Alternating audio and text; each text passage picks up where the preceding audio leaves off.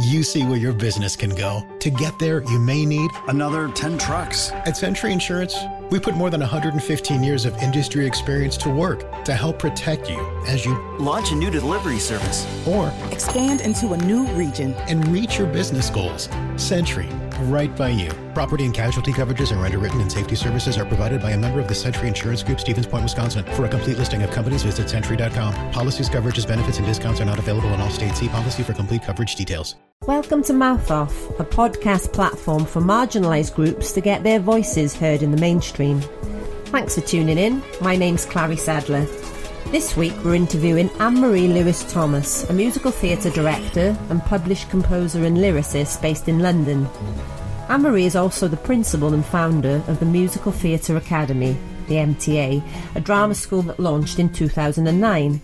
It was named the School of the Year in 2012 and 2017 by the Stage newspaper. Anne Marie originates from sunny Swansea. She studied a BA Honours in Performing Arts at Middlesex Polytechnic, where she specialised in music with voice and piano and trumpet. Anne Marie has extensive experience in writing original musicals, and this started in the early 90s when she co founded the TIE Top Hat Theatre Company. She then worked on numerous shows on the London Fringe and off West End, including NewsRevue at the Canal Cafe, and from 1994 to 2004, Anne-Marie was the musical director and arranger for the Steam Industry, an award-winning company that specialised in putting on big shows in small spaces, such as The Sound of Music and Seven Brides for Seven Brothers. From 1995 to 2001, the Steam Industry produced Christmas shows at the Battersea Arts Centre that frequently broke box office records. Anne Marie is also an accompanist and performer and regularly plays for acclaimed cabaret stars as well as playing for many of the top London casting directors and performers. She's also an experienced tutor and workshop leader, frequently facilitating community and youth courses and projects. She's also written numerous articles and columns and reviews for local newspapers, websites, and online publications. Wow, I think that's probably our longest introduction to date. Hi, Anne Marie. Thanks for coming on the show. As our listeners can probably gather from that intro, you have vast experience in your field. We first met when I studied acting and musical theatre at Hertfordshire Theatre School, or HTS as it was more commonly known. This was many moons ago when you were the head of musical theatre there. Could you describe yourself to our listeners in a nutshell? Thank you. I don't know that that's really hard, isn't it? How to describe yourself in a nutshell? Because I suppose you already have. I was an MD, a musical director and as part of my trying to earn my rent, I taught at the same time, and I always kept both going at the same time. I was very lucky to be able to get a job at a drama college straight away on, on leaving my college. So, as my sort of crap job, for want of a better term, I taught, and I always taught in vocational colleges. As you said, I taught at HTS for years. Uh, I also taught at Middlesex. I taught at a place called Reynolds before I opened my own college. Primarily, I think of myself as a musician. That, that's it really. So, it, the description of myself is, in a nutshell, is I am a musician and I believe that music is really important, and music helps to define me both uh, creatively and listening. Mouth Off is a podcast that focuses on issues affecting marginalised groups. So let me ask you, as a gay working class Welsh woman in a predominantly male profession, what, if any, obstacles have you faced in your career and how did you overcome them? I think like, the the way you've labelled me, a, a, gay working class Welsh woman in a predominantly male profession, is really interesting because, to be honest, for for many many years, I think I fought all of those descriptions. As in, I didn't want any of those descriptions to define me. I was adamant that I didn't want to be known as a female MD. I just wanted to be an MD, not through any gender politics, but just because well, I guess as I said at the beginning, I feel like music defines me. So I was just a musical director, and I didn't think that my gender had anything to do with it at all. I think there are brilliant male MDs, there are brilliant female MDs, but they're just all fundamentally MDs. And I didn't want to be defined.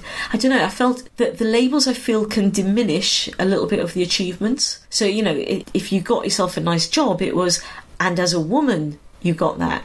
And it's like, well, it's not really. I feel that I was competing in an even playing field, that it was to do with, well, saying that's not even, is it? Because it's always who you know let's face it, it really is. So it wasn't particularly an even playing field, but I guess I was as advantaged or disadvantaged as everybody else, or so I thought. And then as my career got bigger, the working class thing actually, first of all, the working class thing was something I always the only one of those, well, no, working class and Welsh, are the only two labels there that I have always owned with absolute pride.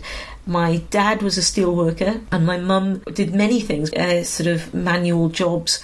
In her later years, she was a cook in Morriston Hospital down in Swansea. So my parents, by their own admission, were not educated people and they worked really hard to just allow my brothers and myself to do whatever we wanted to do. They had no aspirations for, for us at all other than what our aspirations were. So I have a sibling that works in a shop. I have a sibling who's a doctor. I ha- or was a doctor. I have me. There's me all three of us doing completely different things, but all three of us were encouraged. My parents had pride in what we did, so I think I was very lucky with that. So the working class thing, I'm very proud because I think my parents deserve that pride. If I think specifically of my brother that was a doctor, he's retired now, and myself, by definition of our careers, we've moved into what people would perceive to be a middle class bracket, and therefore, for now, we've kind of stopped that line of working class roots but it, it's really important to me. I have two children of my own, and I always stress that we, and my wife as well, that we're working class. Welsh, I think people get more Welsh as soon as they leave Wales. I don't think I was particularly patriotic when I was in Wales, and then I moved to London when I was 18, and I became fiercely Welsh. Always desperately sad that I can't speak the language and always embarrassed that I can't speak the language actually because I think that I should be able to and always say that when I have time that's what I will do and then I never have time. But I'm really proud to be Welsh. People don't really realise the difference between England and Wales until you go to live the other side of the bridge. That's what I believe. So I'm fiercely Welsh and fiercely working class. The male dominated profession is a whole different ballgame, though, because I just didn't see the relevance of it. I just felt anybody could be a musician. And that was until I actually started to work maybe on bigger shows and I started to notice that certain members of the, this was years ago though, certain members of the band would have issues because it was a woman in charge. And it, it, wasn't even though that I was being paranoid, it was named. It was literally named. I remember uh, taking over a show and literally was told to my face, oh God, it's, it's a woman, you're a woman. You know, like, I don't know what I was supposed to do about it, but they felt it was an issue. I did one of the biggest jobs that I've ever done, and at the end of it, one of the band members came up to me, who was brilliant, like he was a brilliant musician. But at the end of it, he came up to me and went, I've got to be honest, you've done a great job when we started, we didn't think you would because, you know, being a woman and all, but you've done really well. So that was a little bit like, okay, times are maybe not where my head are. If that makes sense. So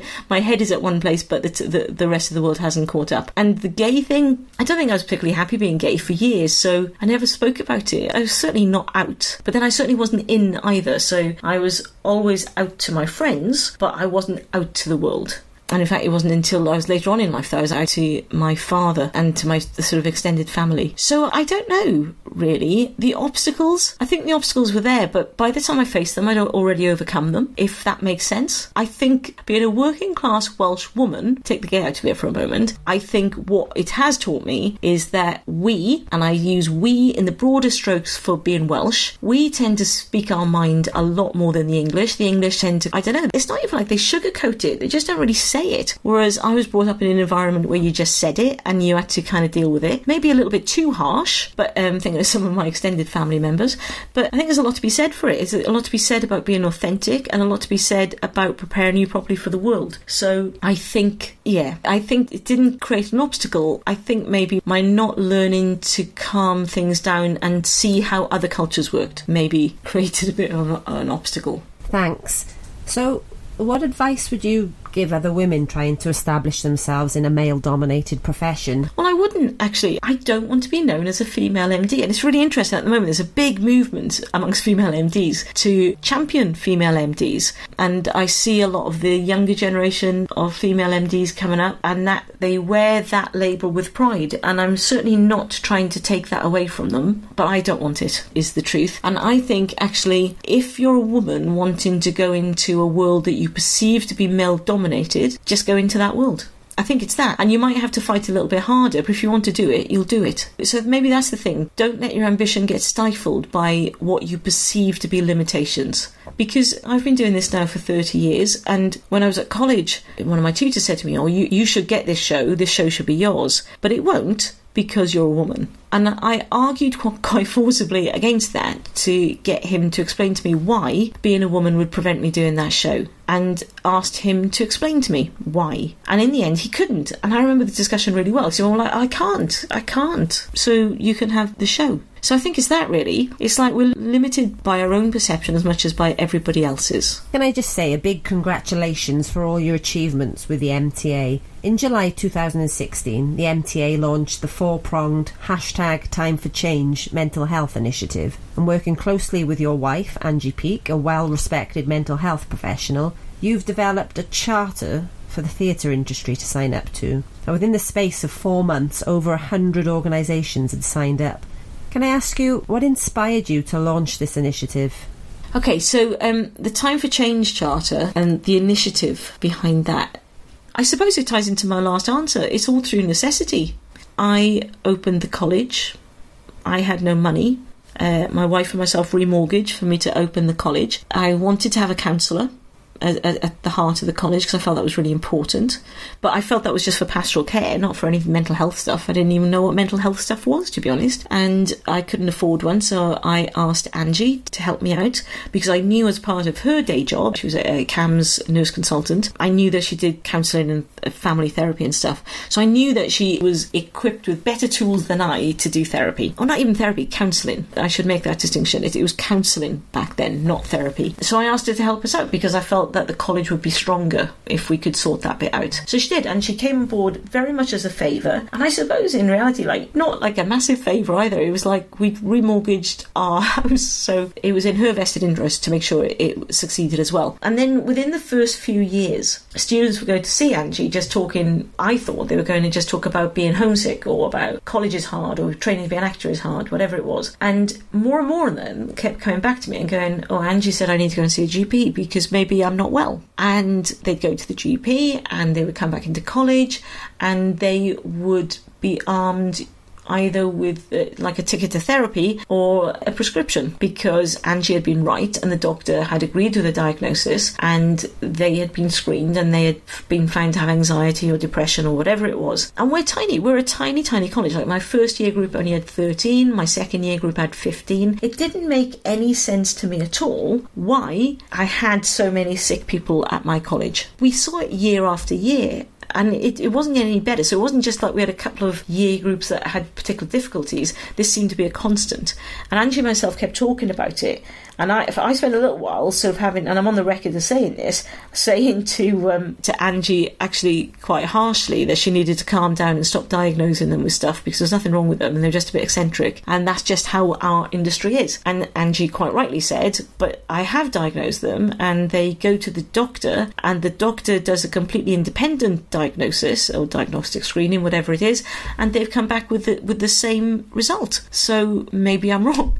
And and it took me a little while to realise that. And I tell you what did make me realise it was when I saw them getting well, when I saw the students getting well. And then I realised that they'd been ill. So I didn't know they were ill before. I thought they were just, I don't know, I thought maybe they were lazy, maybe they were moaning, maybe they were just a bit highly strung. But they were ill. And once they had their treatment, be that chemical or talking therapies, they were better and they were stronger and they were more resilient convenient. So I couldn't ignore it, and my staff couldn't ignore it. And then we had a little look around because we were wondering whether there was anything in that. And there was a survey, and I think it was done in New Zealand because a member of their theatre industry had taken their own life. And their survey discovered that one in three of the performing arts industry suffered from mental illness or were susceptible to mental illness, as opposed to one in four in everyday life. And as soon as we saw that, both of us, I think, sort of jumped up and down a little bit because it was like, oh my god, that's not just us. This is like a worldwide thing. This is our industry. And I've always had this theory that people go into our industry to escape from things, but I never thought for a moment that they might be escaping from themselves or from their own head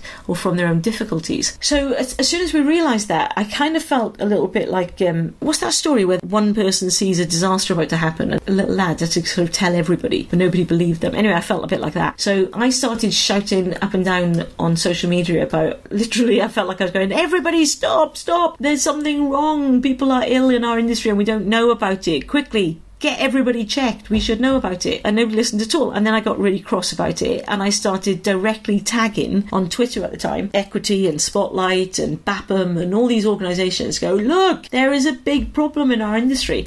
And whilst nowadays everybody talks about mental health, this was back in 2014 and I was literally shot down like all the time, just shut up ranting, and I didn't know what I was on about, and there wasn't a problem, and people knew where to go. Oh, it was like constant. But anyway, I kept going. I write quite a bit. I do quite a bit of blogging, and I used to do some blogging for different organisations, and I kept blogging about it as well because I really did feel like nobody was listening to me, and I was right because nobody was. And then, sort of two years further down the line, I just had enough because we were still seeing this happening and happening. And by this point, I'd started to ask some questions, and I started to do little sort of informal polls on online, just asking about people about their, their mental health in general. And all these stories started coming back to me, and basically people were ill that's what I discovered. So I don't know. I felt like because I, I wasn't the only one that would, had seen it, I could not have been the only one that had seen it. But I felt like I was. I felt like I was quite isolated. So I felt an obligation to tell everybody and to do something about it because it wasn't enough to just tell them. I felt like we had a bit of a solution going at the college because our lot were being screened really quickly by Angie if they went to see her. They were getting the help very quickly and they were recovering quickly. So it wasn't like I was just going, "This is a disaster. Stop." I was going, "This is a problem and we've got a solution." And we could all be doing the solution and this could be easier for everybody. And nobody listened. So in March 2016, I tried to run a conference called Time for Change and I put it all out on social media asking everybody to join in, asking colleges to come and come and talk to me about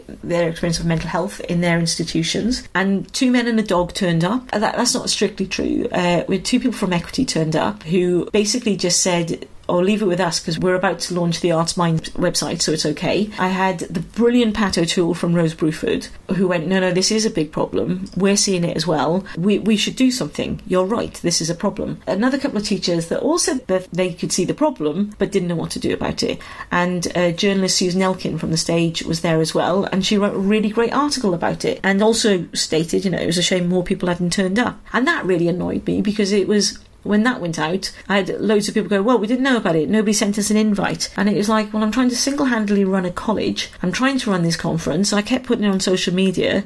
You did, you chose not to see the invite. I wasn't going to do the research of finding the name of every single person in every single college that needed to see it. I felt like enough people knew I'd been ranting about it. But anyway, so we did the conference and nothing happened from it at all. Uh, Equity told us to just leave it. They had it all under control. I didn't like that. So the conference was in March. Equity said that, that they would soon have the website up and running. I just didn't think that was right. I didn't think that was enough. So Angie and myself got talking and we came up with the idea of the charter. And the charter is proactive approach to mental health because the, the difficulty is we don't know the symptoms of mental illnesses. That's the difficulty. You know if you've got a constant cough, you should go to the doctor. You know if you're limping, you should go to the doctor. You know, I don't have to keep giving examples, but you go to the doctor for physical ailments. But what are the mental ailments that you should go to the doctor about? Like how many days should be a low day before you think I might not be okay? How many times can you feel sick in the morning but not know what it's about, but you know it's not physical, but you don't go and get it checked out? How many times do you have to feel so sick going on stage, even though you love it because you, your stage fright is so fierce that you can't deal with it any longer? They're all symptoms. How many alcoholic drinks do you have to have every day before you think that you might be having a maladaptive coping mechanism going on here? How many people do you have to sleep with? Because sleeping with people makes you feel better as opposed to you just enjoy sleeping with lots of people. So there were loads of maladaptive coping mechanisms that we could see, but nobody knew that that was potentially symptoms of mental illness. So Angie picked like the top few illnesses that we're seeing in our industry, like eating disorders, anxiety, depression, and just wrote the symptoms. And the idea being people would read the list, and if you were well, it didn't matter, did it? You just read a list. But if you weren't well and you suddenly went, oh, hang on, I do that. Oh, shit, I do that as well. And uh, she's written it in such a brilliant way that you don't sort of read it and go, oh my God, I'm depressed. You read it and, and then sort of at the end it's, it's nicely worded in so much as you go, okay, I've got a lot of these symptoms. I should just go and get a checkup because things might be better for me somewhere else. And that someplace else is in a place where you're healthier with your mental illness and your mental illness is under control basically. So I knew that the drama colleges wouldn't sign up for it because they'd made their feelings known and they'd battened down the hatches, and that is such an old boys uh, an old boy network. They all kind of just stick up for each other. Not very many of them look outside of their own organisations. So I went to agents. I went to some of the top agents at the time and asked them to sign up for the charter, which would simply mean that they just had to send out um, a PDF of the charter to their clients. So it cost them nothing but it would just get the message out there. I went to production companies and asked them to include the charter in their contracts. It would cost them nothing. Could they do that? And I went to some theatres and asked the theatres, could you just put a copy of the charter in your building and can you highlight where people can get mental health support in your area? And I was very lucky that because I've been in the industry a long time and because people believed in it, I think, I had enough, big enough names that would sign up and went, yeah, yeah, we'll do this. This is a great idea. That in the end, Oh, and Rose Bruford signed up straight away thanks to Pat O'Toole. So I had like a, a, big college, I had big agencies, I had some lovely production companies and a couple of sort of well-known theatres. So by the time we launched it in July 2016, Mark Shenton launched it in the stage for us and Mark being like a great supporter of mental health issues, having a very well publicised battle with depression, which actually has reared its head as again for him at the moment. He put it out there and then suddenly loads of people wanted to join. And then of course when the colleges saw who had joined, it kind of became a bit of a thing of, well, why wouldn't you join? Because these other people had joined. So it was, it was a kind of sheep mentality, really, that everybody would get on board. And then suddenly some of the big colleges joined us, and we started to talk to some of them. And I, have got to stress, it was the smaller colleges that joined first, actually. PPA was one of the first ones that joined, and then Mountview joined, and Arts Ed joined, Central joined. And we've still got loads of colleges that won't sign. Uh, we have loads of colleges that won't join. We have loads and loads of colleges that think it's complete hokum and who regularly tell me on Twitter that they're doing more than enough for their students, even though I've got their students and their staff telling me privately that that might not be how they're experiencing it. So the stigma is by no stretch of the imagination over, I have to say. Um, but it has moved on, and the discussion around mental health has moved on. Not as much as it should do. Equity and myself made our peace over it all when they eventually, mind you, it was about like a year later, they would send the charter out or they put the charter on their website or something. It's an ongoing battle. And I find it interesting that there's been quite a spurt in recent years. Over the last year, with some podcasts up about mental health, a lot of different schemes out helping with mental health. And I feel, in fact, I was speaking, I was a keynote speaker at the at the Equity Symposium. See how things have come around from shut up, don't talk about Anne Marie to come and talk to us about it, Anne Marie. I feel actually the mental health discussion has been even more skewed because now nobody talks about mental illness, they talk about mental health, and they don't talk about the ugly side of mental illness, which is the side we should be talking about. Now everybody's talking about mindfulness and well-being, and they've sanitized it because that's a healthier script for them. So I have very strong feelings about that, and I also have strong feelings about I don't know whether we're part and parcel of that problem because we highlighted it. I don't feel like it's an honest discussion that's going on right now. I feel like it's um, a lot of people trying to fight a fire that maybe they're part of the flames. There you go. And staying on the topic of mental health, as well as being the head of musical theatre at HTS, you were in fact the designated college counsellor. You actually helped me out on numerous occasions, as at the time I was only just coming to terms with my own sexuality and I was still very much living in the closet. You were actually one of the very first people, besides my best friend at the time, that I came out to. How did the position of college counsellor come about? Was it something that was thrust upon you? or did you seek it out? Um, uh, that's very nice to hear that you feel like I helped you, and you've said that to me before privately. Um, but thank you very much. And that's nice to know because you never know, do you, how these things will turn out. But I wasn't the designated college counsellor. I never was and never wanted to be. I was just a singing teacher. I was hired to be a singing teacher to do uh, well. They said that I could be maybe a little bit more, but predominantly I went straight from college to HTS as a singing teacher, and the role just got bigger and bigger. And what I now realise is that most people with their singing teachers end up having a little tear or or 20 because singing is so linked to the psyche. And I, did, I didn't know that. I just thought I was going to be teaching, you know, a, a few scales and a couple of musical theatre songs. So I didn't realise people would want to talk. But I also didn't realise how few people actually waited to find out how people were. So I've always, and this is down to my mum, I think, if I've said, How are you? I've genuinely wanted to know the answer. I don't just ask that as a kind of way of saying hello. And, I, and I'll wait. And I've always noted if somebody hasn't given me an answer. So you know when you go to somebody, how are you? And they go, yeah, well, and then they go on about something else. And I've always brought the subject back to, no, but how are you? And I guess that's what I did. And I did that as part of my teaching because I don't think you can just get people to sing or be vulnerable without finding out how they are. And then I noticed that more and more of the singing lessons were being taken over with the talking, and I didn't want to do that. So then I used to say to you guys, "Oh, well, come and see me after college. That's fine." And then it feels like I'm sure it was, it was quite a long process, but it feels like the next moment I was literally staying. So we used to finish at five, wasn't it? Five or six, I don't know. But I'd be there till uh, half six, seven so sometimes later, like every time I was up there, talking to people, stuff that's rubbish now actually, because all of you guys had my number, which I'd never allow in my college. But I just always used to feel sorry because I didn't feel like there was anybody to really talk to. And I hate the thought of people struggling on their own. So I don't think it was thrust upon me, and I don't think I seeked it out, but I think there was a big gap there and I think I ended up filling it. And then over the years, it just became the thing that I did, which I guess informed the decision at the MTA of knowing that I had to have a counsellor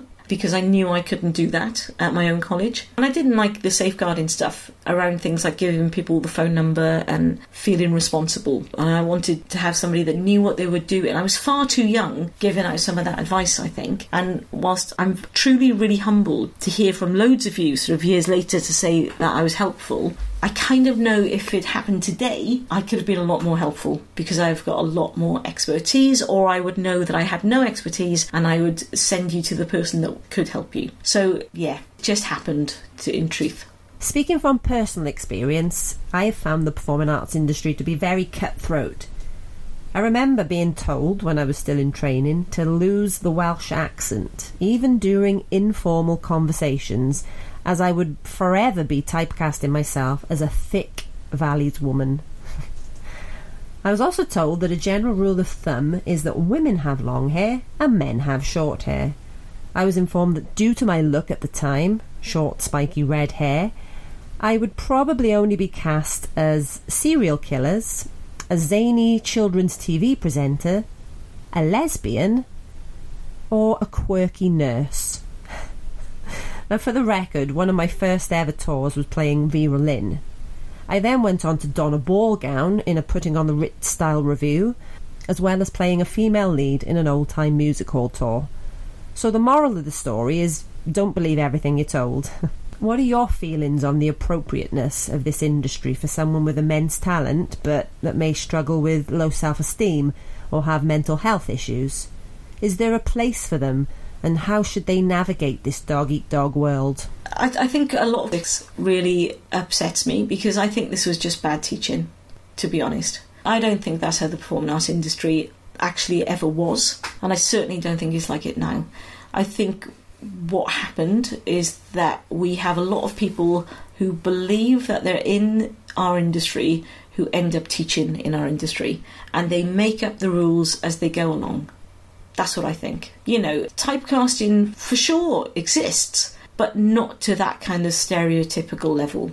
And I think it's insulting, and I think it's insulting to our industry to think. In many ways, we've always been progressive as an industry, and we've always been liberal. And in fact, the college that I taught you at, one of my biggest issues there was I didn't feel like some of the other staff were truly in the industry and therefore were giving poor advice. And, you know, the fact that you could remember it now really annoys me that those people didn't take better didn't take into account what they were saying because our words are really powerful, and when we're in a position of authority, our words get stronger, even though they're not stronger, they're just opinions, but people hold on to them.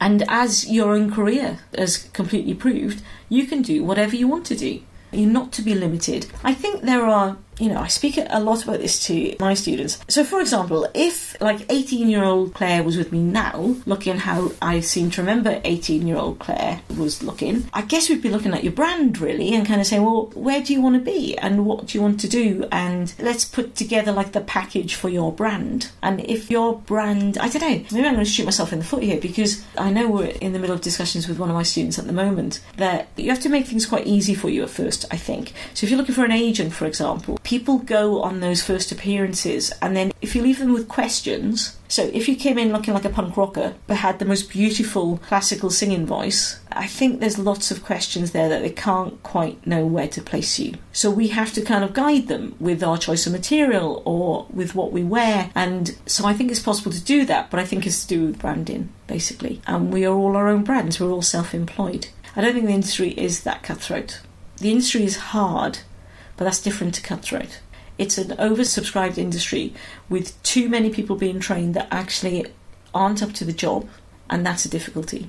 But that's a difficulty because people are getting ripped off as well, but not cutthroat. And if you've got low esteem or mental health issues, literally before I did this interview with another HTS girl, actually, I was doing an Insta Live with Amanda Abbington, who, of course, trained at the same college as you. One of Amanda's fans said something very similar, and I stopped the conversation to say what I'm going to say to you now. Our industry is not there to build up your self esteem and it's not there to solve out your mental health issues. So I would say if you've got low self esteem and you've got mental health issues, get yourself well. Get yourself well. Not to do with this industry, just because life is going to be easier for you when you're well. Go and see a therapist. Go and work out why you've got low self esteem. Go and do the work on yourself and then enter our industry. Because the industry shouldn't be the therapy. The industry should be the icing on the cake, not the roadmap out of your issues.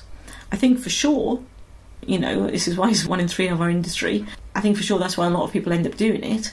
But honestly, recognize your issues and go and get help because you deserve the help. You're worth it and then find out whether you're doing this because you love it or whether because you just wanted to escape. The disabled community is still massively underrepresented within the arts. Even if a disabled character is featured within mainstream theatre, often casting directors will opt for non disabled actors to play the role.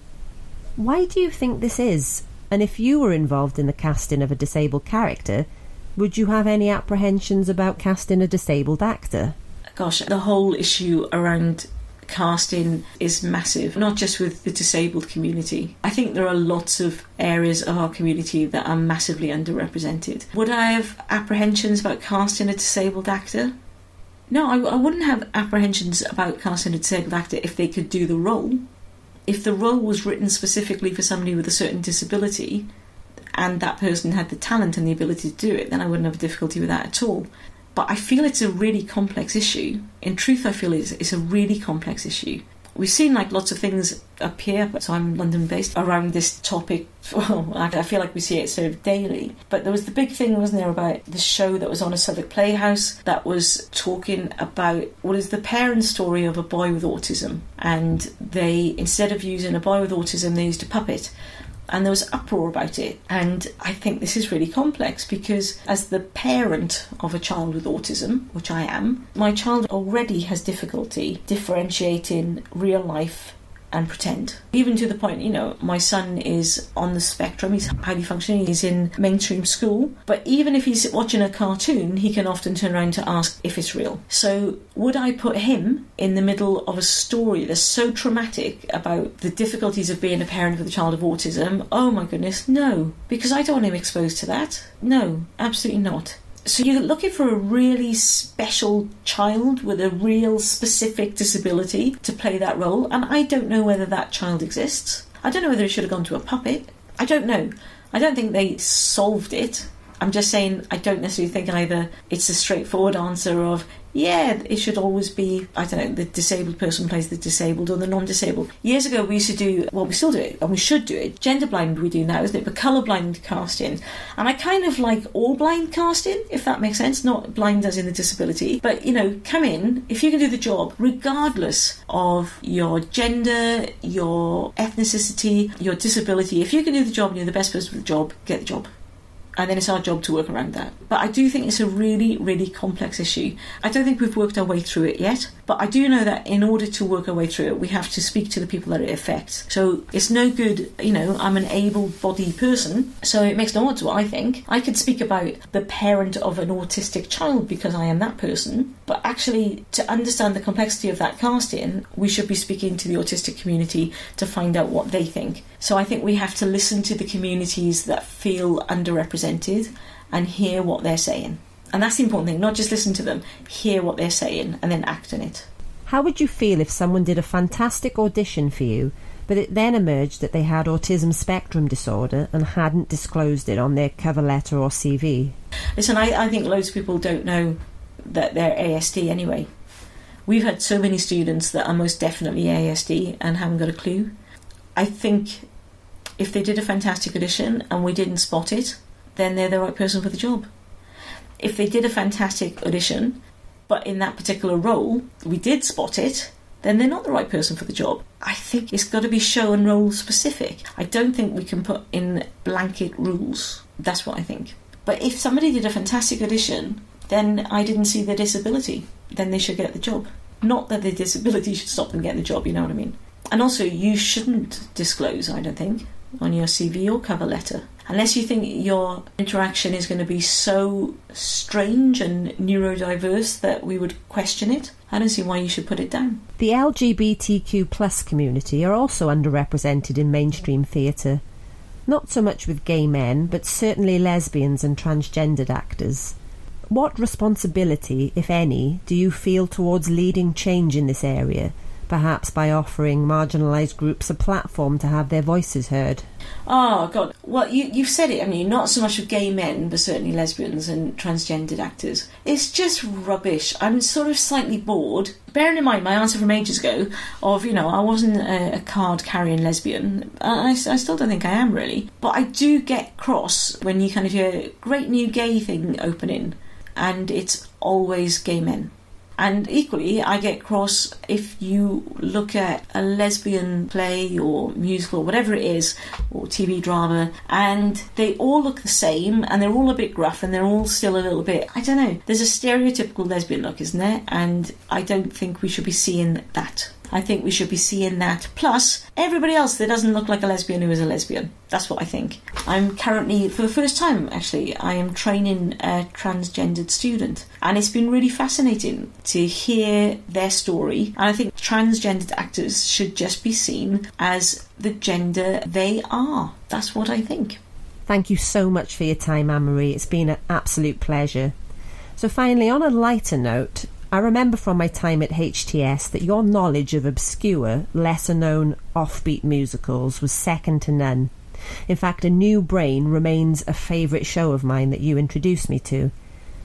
Linking to our discussion about increasing visibility for the marginalised, can you recall a musical theatre project that tackles taboo subjects? Well, I think it's really interesting because, it, as a kind of case in point, lots of things were at one point tackling a taboo subject. Hair tackled the taboo subject of peace, not war, tackled drug use. Uh, and then it, within his presentation, looked at nudity on stage, even though that had been done before. Rent looked at uh, the taboo topic at the time of AIDS and people living with people living with AIDS. Uh, you mentioned William Finn. If you think of uh, falsettos, look, I think uh, absolutely the breakthrough musical dealing with AIDS, but also dealing with uh, gay lifestyles that are non conventional, or I suppose non conventional dysfunctional families.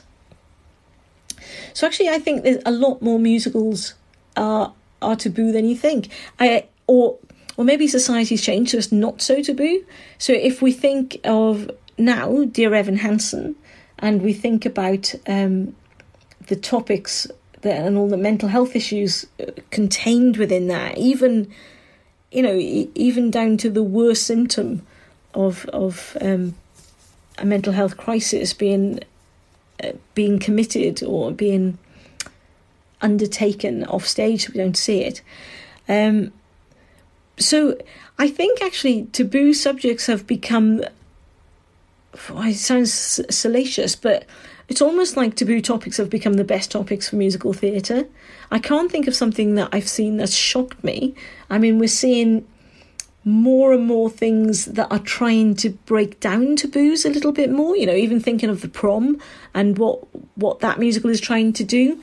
Uh, you know, the first time, I guess, from a a gay female perspective, it's the the first time we've really seen uh, a lesbian love story at the at the centre of the of the play. Although, of course, that was also sort of touched upon in Falsettoland as well.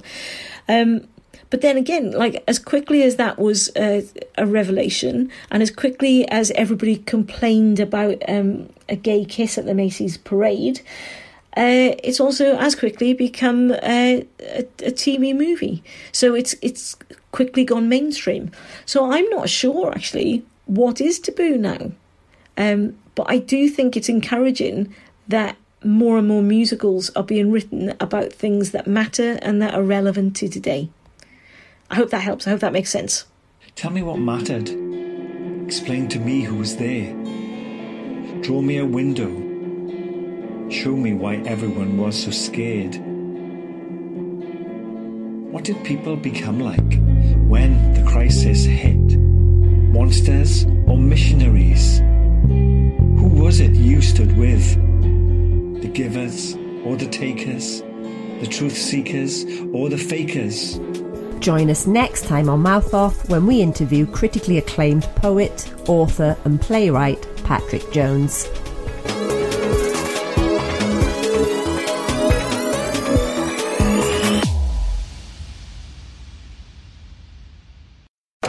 Redeemed a $50,000 cash prize playing Chumba Casino online. I was only playing for fun, so winning was a dream come true. Chumba Casino is America's favorite free online social casino. You too could have the chance to win life changing cash prizes. Absolutely anybody could be like Mary. Be like Mary. Log on to ChumbaCasino.com and play for free now. No purchase necessary. Void where prohibited by law. 18 plus terms and conditions apply. See website for details. The voice in the preceding commercial was not the actual voice of the winner.